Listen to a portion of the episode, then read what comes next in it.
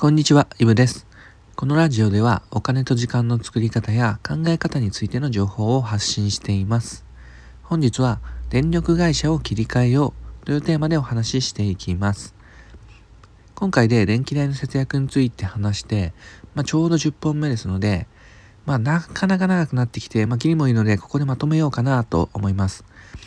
で電気代を年間数千円から数万円安くするための手順っていうのをまあ、ゼロから順番に解説しているので、まあ、興味がある方は少し長いですけど遡って聞いてみてください。簡単におさらいしておくと電気代を抑える方法っていうのは、まあ、節電なんかもそうなんですけどもまずは電力会社を切り替えることをお勧めしています。でこれ一回見直しして切り替えてしまえば、まあ、当然今までと同じように電気使えますしただその同じように使っていても毎月勝手に安くなるわけで、まあ、正直やらない理由がないわけです。今まで一度も見直したことがないって家庭であれば、まあ、まず間違いなく安くなるので是非やってほしいんですね。とはいえ電力会社って、まあ、もう今や数百社以上あるのでじゃその中から自分の家庭に合った電力会社っていうのを見つけるのって、まあ、電気に詳しい人でもない限りやっぱり難しくてそこで初めての方にお勧めしたいのが前回紹介した電力比較サイトのエネチェンジです。まあ、ネットで電力比較サイトとかエネチェンジとか調べてもらえば、まあ、上の方に出てくると思うので現状はこのサイトが一番見やすくて使いやすいかなと思ってます。で詳しくは前回の放送を聞いてほしいんですがざっくり説明すると何百社ってある電力会社の中から、まあ、自分の生活スタイルに合った、まあ、自分に合った電気料金のプランの会社ってのを、まあ、ランキング形式で表示してくれるって比較してくれるサイトになります。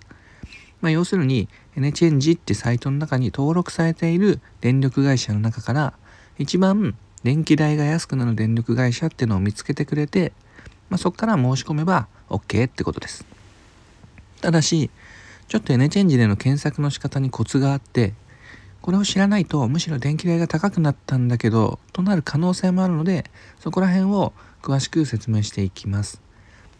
でここからはエネチェンジのサイトに沿って説明していくのでまた手が空いて電気代切り替えようかなって時に参考にしてもらえばと思いますこのまま聞き流してもらってもまあ、ある程度はつかめると思うので一度聞いてみて必要な時にまた聞いてみてください。で、まず電力を切り替える際に用意するものがあって、それが検針票です。検針票っていうのは、電気代が書いてある紙のことです。まあ、おそらく毎月送られてきますよね。で、それをできれば1年分用意したいんですね。っていうのも、電気代っていうのは季節によって、まあ、それこそ夏とか冬とか、冷暖房を使うとかで、かなり変動するんですよね。でより正確にシミュレーションをしたいのであれば、まあ、可能であれば1年分1月から12月の電気代がわかるものっていうのを用意してほしいと思います。で、その次にエネチェンジのサイトにアクセスしましょう。これはスマホでもパソコンでも問題ないです。電力比較サイトとか電力切り替えとかエネチェンジとか、まあ、それっぽいので調べてくれれば出てくると思います。で、サイトの方に飛びましたら、まずは今のお住まいで切り替えっていうボタンがあるので、まあ、そちらをクリックします。で今回は引っ越しでの切り替えっていうのは除きます。というのも引っ越しと同時に切り替えれる電力会社ってまだやっぱ少し少なくて個人的には選択肢の点から言っても一旦引っ越して、まあ、そこから、まあ、しばらく今までと同じ電力会社を使ってそこから新しく切り替えた方がいいかなと思ってます。その方が結果が安くなったりするのでですので、まあ、今は見直しという観点でえー、今のお住まいで切り替えっていうところでやっていきたいと思います。で、クリックすると、まあいろいろ項目があるので、まあそんな大した項目じゃないんですけど、順番に入力していって、電力の使用量ってとこは詳しく入力の方にします。まあここで1年分の電気の使用量を入力します。まあ、先ほど用意してもらった検診票を見ながら、1月、2月、3月っていう風に入力していくわけです。で、その下にあるこだわりの条件っていうのはとりあえずはなくてもいいかなと思います。で、まあ、やることはこれだけで、あとは結果を進むをクリックすると、安い順に電力会社が出てきます。どうですかね？これやってみると、まあ、実際やってみるとわかるんですけど、何万円節約できます、みたいな。そんな感じで多分出てくると思います。で、ここが少し落とし穴で、この出てきた検索結果っていうのは、キャンペーンの金額を含めた節約額になります。まあ、要するに、実際の電気代プラス、まあ、よくある、なんですかね、キャッシュバックとか、Amazon のギフト券がついてきます。みたいな。そういうのがセットされた価格になります。で、ここで注意したいのは、キャンペーンの金額ってのに騙されてはいけないってことです。そもそも、電気代を安くするために切り替えてるんですから、まあ、キャンペーンなんて、まあ、正直関係ないんですよね。で、もちろん電気代が安くなって、まあ、プラスでキャンペーンがついてるんであればいいんですけど、中には、電気代は今より高くなるけど、それこそキャンペーンが1万円以上割引があるので、まあ、それで節約額が大きく見えてしまうなんてことがざらにあるので、まあ、ここは本当に注意しましょう。ではどうするかっていうと、結果の上の方にタブがあって、今節約額の大きい順電気代の安い順おすすめ順っていう3つがあるんですけどでそれが今節約額の大きい順になってるんですけどそれを電気代の安い順にしますそうすると